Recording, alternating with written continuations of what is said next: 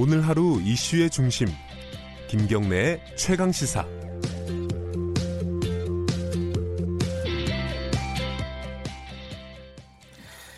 네, 아, 오늘 마지막 시간입니다.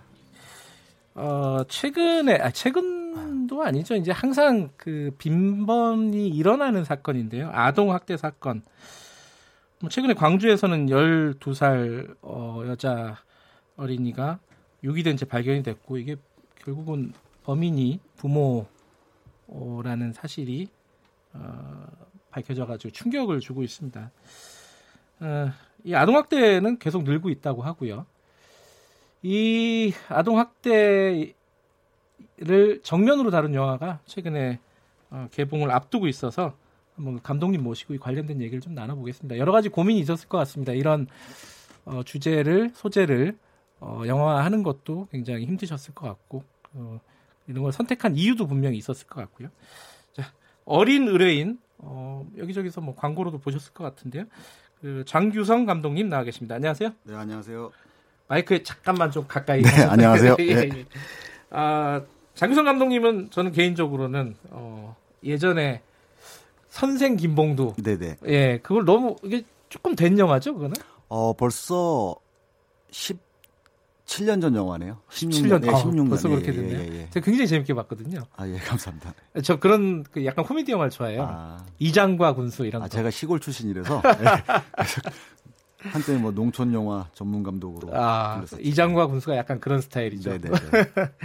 근데 지금까지 이제 코미디 영화를 주로 이렇게 네. 만드셨던 것 같아요. 네. 뭐 각본도 그런 쪽이 네, 많으셨던 네, 네. 것 같고요. 그런데 어, 굉장히 좀 뭐랄까요? 어, 단어의 선택은 적절하지 않지만은 어, 이 진지한 영화라고 해야 될까요? 아니 코미디 영화도 진지하죠. 뭐라고 표현해야 되나요? 그러니까 코미디 영화라고 많이 불려주시는데요. 사실은 예. 이제 드라마가 있는 영화라고 보시면 예. 돼요. 거기에 이제 제가 코미디 색깔을 많이 입혔던 것 뿐이고. 예, 근데 이번 영화 같은 경우는 이제 많은 분들이 색깔이 좀 다른 거 아니냐라고 아, 좀- 하는데. 좀 어둡다, 강하다. 아, 뭐 일단 불편한 소재잖아요. 예, 예. 그런데 저는 제 저 방식대로 보기 편한 식의 음, 촬영을 했어요. 예. 음, 뭐 어려운 형식의 구조를 가져가거나 예. 새로운 포맷으로 뭐 실험 있게 만든 게 아니라 음. 대중성 있게 네. 많은 분들이 이 영화는 꼭 봐주셔야 되지 않을까라는 마음으로 시나리오부터 해서 예. 왜 그런 생각을 하셨어요? 어떤 의미에서? 어, 왜냐하면 예. 조금 전에도 말씀하셨지만 2013년도에 이 사건 칠곡 아동 학대 사건이 아 그걸 벌어지고 모티브로 해서 아 만들었다. 그거를 모티브로 했어요. 왜냐하면 그 사건이 좀 특이했던 게 예.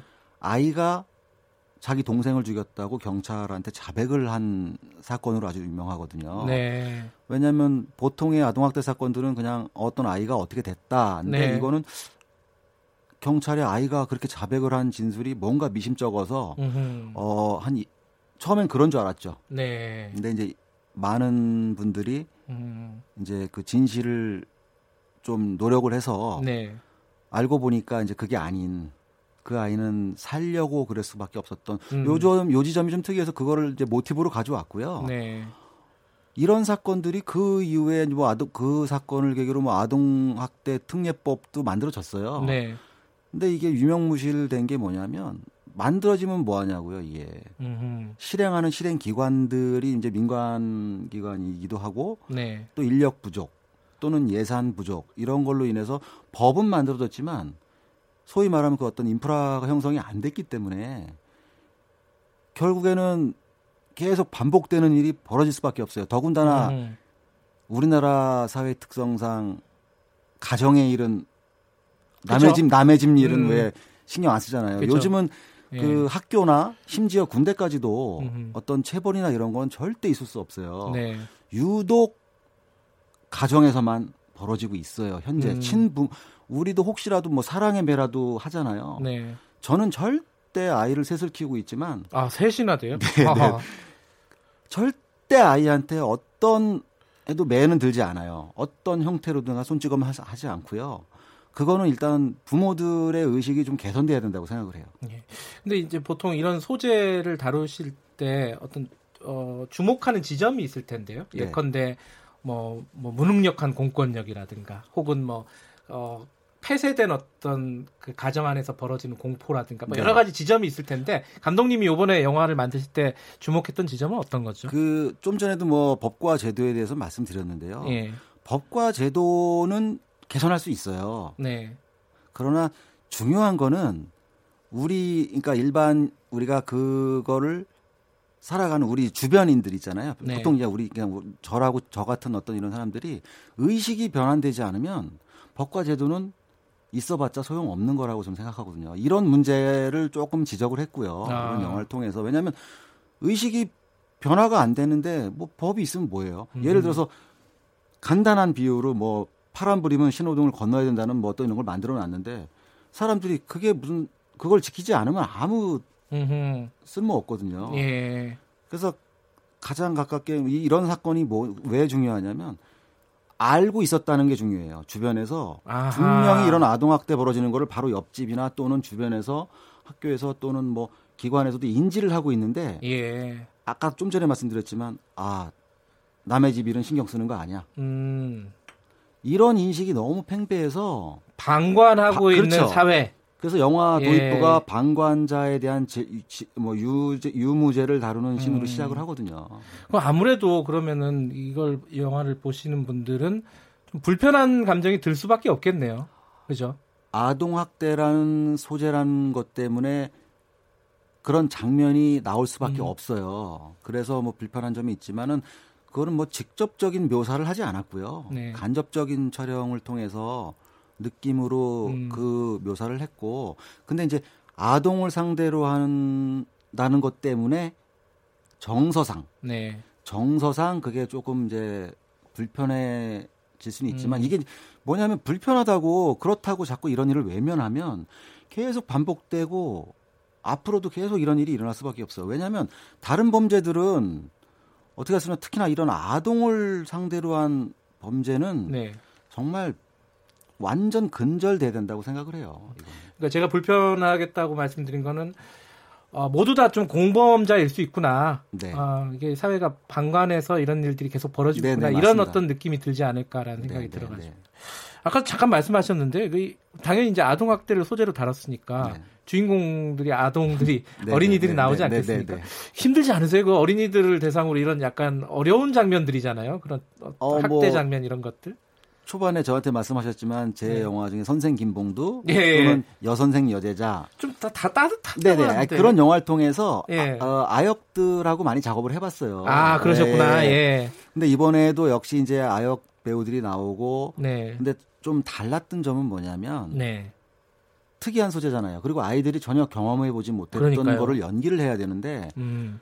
전혀 상상을 못 하더라고요. 그러겠죠. 예. 이 아이들은 배우이기 전에 그냥 집에서는 아이잖아요. 그렇죠. 근데 이 아이들이 왜 이런 일이 벌어져? 이, 믿을 수 없어. 근데 연기를 해야 되니까. 그래서 이제 좀 간접적인 비유를 제가 많이 들었어요. 어떤 음. 그 아무도 너를 네 말을 믿어주지 않는 사람, 네. 진실을 또는 너의 어떤 뭘 하고 싶은데 널 자꾸 외면하고 도와주지 않는 어떤 절망감 또는 그것도 안 될 때는 너 혹시 무인도에 너 혼자 있다고 생각을 해봐. 음. 라고 했을 때, 아, 그거는 상상이 되는 거예요. 너무 무섭고 외롭고. 네. 그래서 이번 영화의 어떤 그 사건 중심보다는 그래서 아이의 그 마음을 좀 많이 알려는 장면들이 많아요. 아이의 음. 감정을 좀 따라가는 신들이. 자, 자녀분이 세 분이나 되셔서 네, 네. 아이의 감정을 잘 아실 것 같네요. 왜냐하면 예. 간단해요. 아이들은 사소한 약속 같은 거 어른들 특히나 이제 부모 부모들 또는 어른들한테 아주 큰 걸 바라는 거 아니에요. 음. 정말 작은 약속인데 저희들은 가끔 그 약속을 지나치잖아요. 네. 근데 아이들은 그걸 꼭 기억하고 있거든요. 음. 심지어 그런데 자기가 엄청난 위기에 처해 있을 때 주변 누구한테 도움을 청했는데 외면 당했거나 네. 이랬을 때 그 아이가 받는 그 아픔과 상처라는 거는 이루 말할 수 없겠죠. 네. 근데 아까 잠깐 말씀드렸지만은 뭐 선생 김봉두라든가 뭐 이장과 건수 이런 것들도 약간 사회물에 가깝다고 볼 수 있지 않습니까? 네, 네, 맞습니다. 예. 근데 기본적으로는 코미디였어요. 그리고 굉장히 따뜻한 분위기였고요. 네, 네, 네. 근데 지금 완전히 좀 분위기가 바뀐 것 같아요. 아니에요. 이번 영화도 따뜻해요? 따뜻한 면이 있습니다. 왜냐하면? 그 사건이 있기 때문에 네. 묘사가 어쩔 수 없이 됐지만 네. 영화를 보시게 되면 그 인간성 인간애라는 거 인간애라는 네. 걸 통해서 마지막이 따뜻하고 마지막 그 아이를 보듬어 주는 어른으로서 그런 장면으로 나오고 마지막은 그래도 그 아이가 좀 희망적으로 잘 살아가겠구나 네. 라는 따뜻한 감정으로 마무리했습니다 영화를. 아, 그 관객들이 이거 영화를 좀 보고 그 아동 학대나 이런 부분에 대해서 좀 경각심을 가, 가지면 좋겠다 이런 생각으로 만드신 거죠? 네네 맞습니다. 관객들한테 짧게 한 마디 하시면요. 어떤 이 영화 보고 어떻게 어, 돌아가셨으면 좋겠다. 뭐 이렇게 한 마디 하시면. 어 아까도 말씀드렸지만 예. 작은 의식의 변화가 없으면 네. 우리 사회가 좀 변화하기 힘들다고 봐요. 네. 근데 조금만 더 이런 일에 관심을 갖고 주변을 돌아보신다면은 네. 아마 좀 나은 세상이 되지 않을까. 네. 정말 안타까운 사건들이잖아요. 아이를 상대로 하는 일들. 그러니까요. 네. 네. 예. 알겠습니다. 오늘 어려운 자리 나와주셔서 감사합니다. 아, 네, 감사합니다. 예, 영화 어린 의뢰인의 장규성 감독님이었고요. 5월 21일 화요일 KBS 1라디오 김경래 최강 시사는 여기까지 하겠습니다. 저는 뉴스타파 기자 김경래였고요. 내일 아침 7시 25분에 다시 돌아오겠습니다.